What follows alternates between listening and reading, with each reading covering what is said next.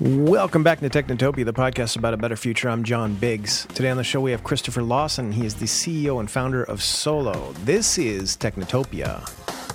Technotopia is brought to you by Happy Fun Corp. Happy Fun Corp is a design-driven technology company in Brooklyn, New York that specializes in building mobile and web applications for startups and Fortune 500 companies. Whether it's a new mobile or web application that will help people experience the internet in a fun new way, or software that will interface with a new piece of top secret hardware, Happy Fun Corp is always up to the challenge. Big or small, Happy Fun Corp loves building software and loves working with great people. Come build with them. HappyFunCorp.com.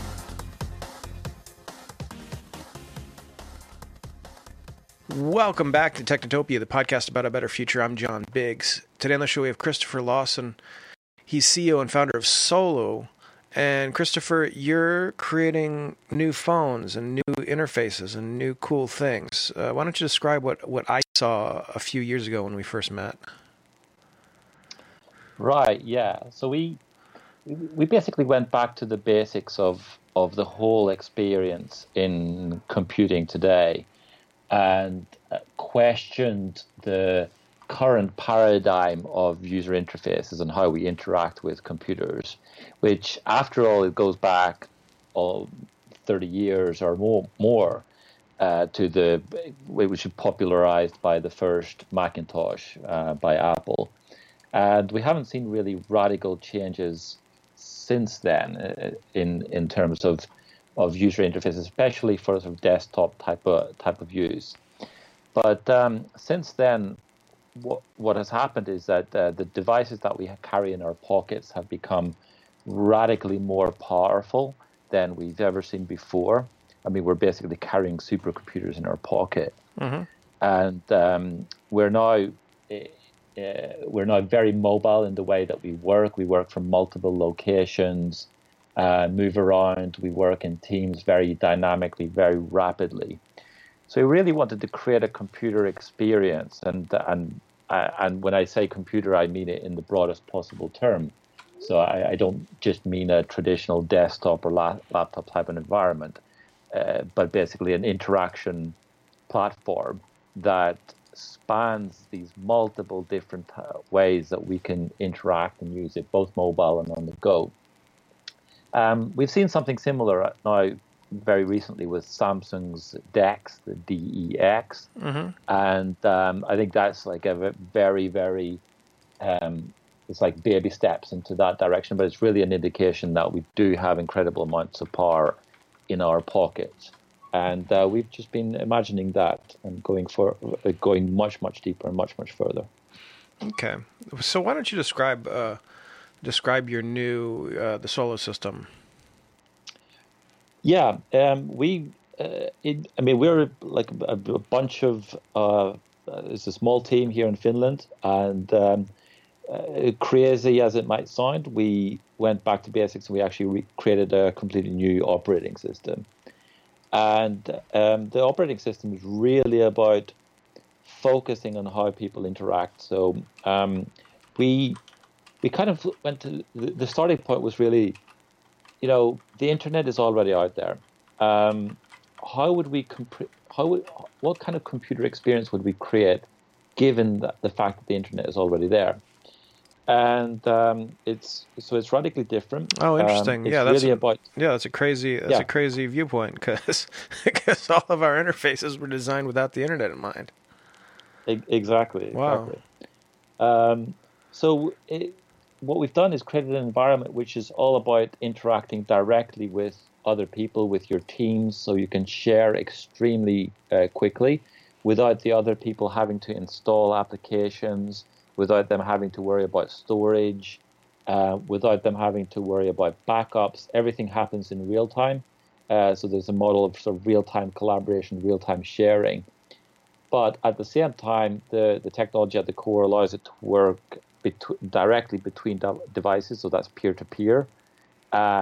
So you're you're not even dependent on having that you know the great cloud server uh, be, behind you. So you can just interact with one another wherever you are, u- utilizing the internet.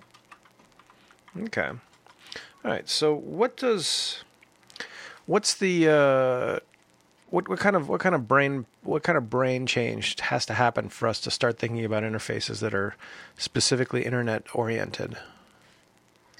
Well, I think that's probably the biggest challenge that we have faced as a, as a company because we've been we we've thrown out so many familiar concepts. I mean, we don't have windows, we don't have menus, uh, we don't really we don't have files in the traditional sense. Mm-hmm. So I think people have to go to to think about how they work. Um, so instead of thinking of in terms of like files and sharing files, it's about sharing activities and and, and sharing the context of what you're doing. So in our environment, you have what we call spaces, or these sort of collaborative spaces that you zoom into, mm-hmm. and um, that that is a team. It's a project. It doesn't have to be a work project. So at the moment, we're planning a wedding with my uh, fiance, and uh, so that's an example of a project. And so you zoom into that environment, you can see in real time what everybody else in that environment is doing, what they've been sharing, and um, uh, because of the way that we don't even have files, so what we're sharing are actually it's something called cells, which are basically, if you think about object-oriented programming, programming, they're like objects in object-oriented programming. Mm-hmm. So you're basically sharing both the code and the file content at the same time. And so that means that the, the other team members, they don't even have to install anything. They just immediately can interact with you and start working. So it, it's it's really the, the leap in some ways is quite big, but then on the on the flip side, it's actually quite small if you think about it from the web point of view because I mean if we, if if we're sharing things on the web, I just share a link with you. I, I don't I don't tell you to go and install some package from somewhere and and you know subscribe to mm-hmm. something mm-hmm. and sort okay. of pay with your credit. You just click the link and then you can start interacting with it, and that's really what we've built the whole OS environment to be. Interesting. So yeah, so it's the so instead of I guess that is true. So instead of having to go download something or install something, it's basically this idea that you just click something and something happens.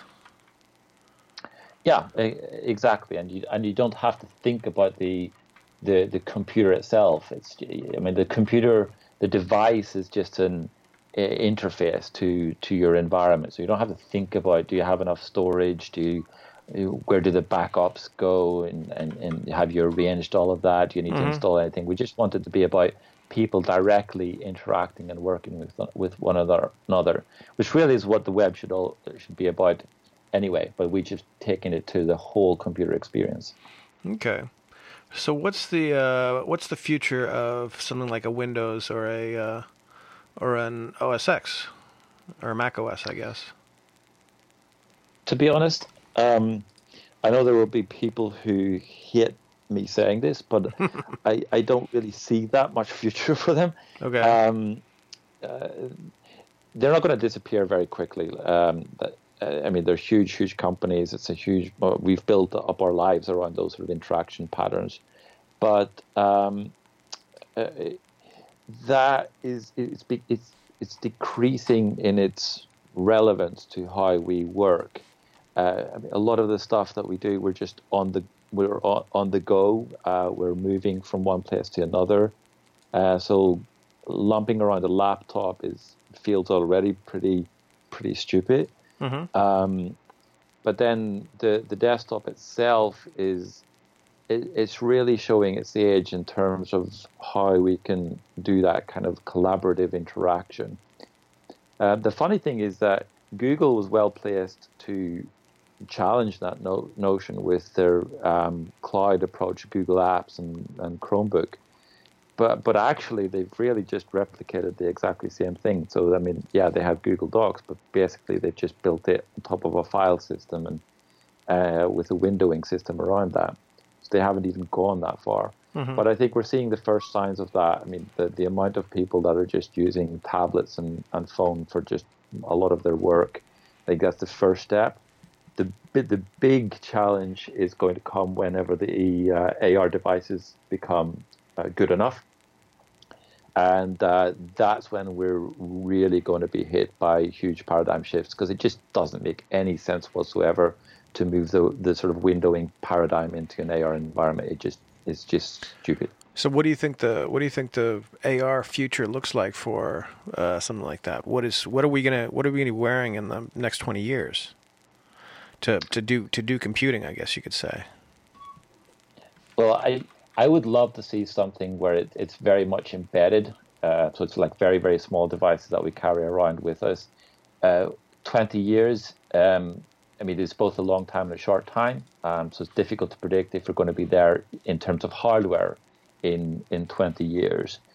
But we're we're certainly going to see the first uh, um, levels of that that kind of IR interaction. So it might still be that we carry sort of somewhat clumsier glasses rather than having something embedded directly into our body. But it changes the game completely when basically you can have any number of screens around you I mean, so you're not limited to physical screens. You can have any number of them around you. Mm-hmm. You can have control surfaces anywhere you go. Any table can act as a control control surface. Anything is basically a touch panel. So that completely changes the model. Now, having said that, I'm not a big believer in the sort of minor, minority report model, at least for sort of general purpose productivity interaction. It just gets too tiring. Mm-hmm. Um, but considering that sort of double layout where you can have screens anywhere, but also you can have control surfaces, probably on physical surfaces, but they can be virtual control services that you use on top of physical services. That offers a complete new way of, of interacting. And that is something that is super, super fascinating for me. Hmm. Okay. Have you seen any of this stuff happening yet, or do you know anybody who's actually doing this kind of stuff? Um, interestingly, no. Um, we've been working on a couple of concepts ourselves uh, in in that space. Uh, a lot of the AR companies are still very focused on the hardware and get, getting the, the basic video game environments working. Um, maybe some specific applications for industry in the mixed reality in, environment, but uh, of course, of course, I've been looking at what um, uh, what Magic Leap has been doing, and um, uh, and who knows where that could go. But I, I, I, honestly haven't seen anybody really going back to basics and saying, okay, given the fact that we have unlimited services around around us, what type of interaction would we do uh, with that? And I think mm-hmm. that's going to be something that's it, it's going to happen, and it's it's it's going to it's fundamentally going to change how we how we even think of computers. Okay, very cool. Uh, what do you what do you expect to be doing in 20 years? Uh, you as a programmer, you as a designer, or just you as a human being? Um, it's been something that sort of interests me greatly. So this is a, a completely different different topic, but um, it, it's mortality. Uh, the, given the fact that AI AI is now progressing at a much faster speed than it has been for the past you know, 20, 30 years, um, that offers interesting possibilities. So, I mean, just imagine teaching an AI to be the next John Biggs, and mm-hmm. it, it, it, can replicate you in every in, in in every sort of minute sense. It can communicate in the way that you would. It would use the same phrases as you. The question becomes: Is it actually you? it, it, can even share all of your experiences. Um, right now, it, probably limited to your social media, but even that contains a huge bulk of what you've been through in your life. And as we progress, it can be taught and it, it can remember um, everything that you've been through if uh, once we embed it into glasses. Uh, once we embed recording abilities into glasses, it can remember everything you've been through. Um, so we're all waiting for sort of medical um, miracles to happen for immortality. They may or may not, but uh, AI is another space where I think we and we could we could actually you and I become bots on the internet uh, in in maybe uh, twenty years. Okay, very cool. So you, so you, so I'm not going to be talking to you. I'll be talking to your uh, your special bot. Yeah, and then the question becomes, maybe is that actually me? I mean, if it quacks like a duck, then or if it if it if it if it crack if it quacks like a Kristoffer. I mean, what's Yeah, the exactly. have have you had any discussions about this specific topic? This is something that we haven't even addressed uh, on the show uh, yet. So this is actually pretty interesting. Maybe we can hit it for a couple minutes. Uh, do you think do you think that's accurate? Do you think when if if I'm a if I've been copied into code, is that me? It- Like that the the whole the whole idea of like the expert system, I guess they used to call it, or the um Yeah. or the uh, what you call it the what did Neuromancer have um, constructs they called them. Remember with William Gibson Yeah. and, you, and you and you and you plug in your you plug in your construct and you have this you have this the brain of the person, but you don't have you don't have the memories per se. You don't have you can't create new memories per se, and you don't have new experiences. You just have old experiences. Right. Well, of course, in this environment, we can we can have new experiences as well, so Mhm. it can actually co- constantly uh, constantly evolve. Now, of course, this is a huge debate. It's like you know, it gets into sort of almost religious or quasi religious territory. Sure. Like, do we have a soul? Is it are we basically just huge input out- output processors? And um, uh, f- fundamentally, uh, I think that that is really um, it, it's it's like hard to hard to say this, but fundamentally, that I, I do believe that that is kind of what we are. I mean, we're incredibly complex beings. Um, don't get get me wrong, um, but fundamentally, I think you know how whether whether you're religious or not, the manifestation of our being is the physical reality in which we live, and that physical reality is about how our currently how our body and how our mind interacts with that environment and how we con- contribute to that environment by our interaction by the way the things that we say and the, and the things that we do. And if if that can be done by by basically an AI environment that has been taught to work exactly like us then I don't think there's a difference. Um, we might even be in a situation where we can fool people for quite a long time. Um, that is that it, it's not actually the original physical manifestation. So I do think that that is that is something that that we can do. I think the bigger question there is, given the given our experiences um, and our interaction, is that enough to teach a bot to fully replicate ourselves? And um, I, I think that's that's something that we'll have to wait and see to see how well those those, those kinds of bots will act. But, but I haven't heard of anybody doing it, but it's certainly been something that I've been thinking about. Interesting. All right, very cool. So hopefully we'll uh hopefully we'll just uh, set this up so we'll just talk to uh we'll have one robot talk to the other robot as we go along. All right, Kristoffer, Yeah, where where yeah. can where can people see Solu? I want I want I want actually people to see this thing. It's pretty cool. Um, you can go to uh, solu.co to see some of the stuff. That's S O L U dot co. Um, you can also go to YouTube and, and search for Solu. There are there are videos of uh, of it running. Um, so again, S O L U on YouTube. Um, there is an app version of it now available. Oh, okay. it's it's an alpha, um, so that that can run on any Android device, which means that basically any Android device becomes uh, a desktop computer. Um, but that also works on the go and fits into the whole cloud interaction environment. So that's been something that we've been alpha testing.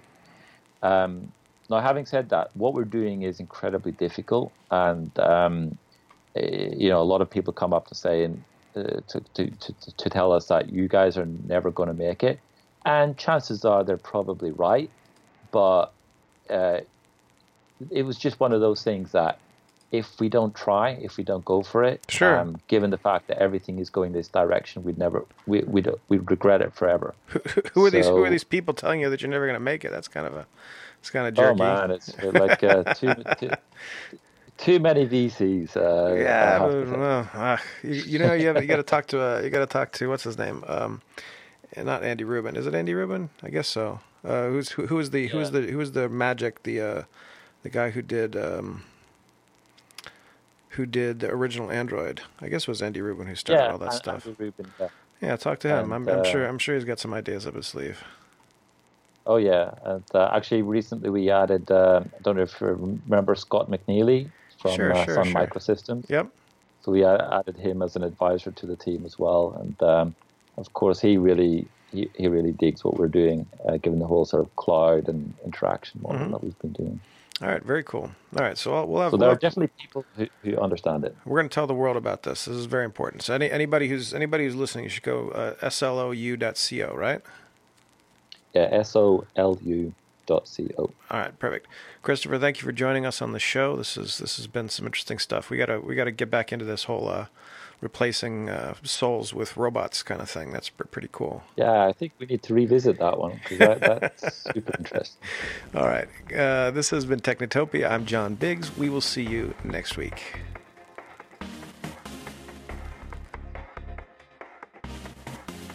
Technotopia is brought to you by Typewriter. Typewriter is your on demand editor, and their amazing team of writers will make your book chapter, blog post, or email shine. Typewriter editors come from places like TechCrunch, Gizmodo, and the New York Times, and they offer low bulk rates for longer work. Check it out at typewriter.plus. That's typewriter.plus.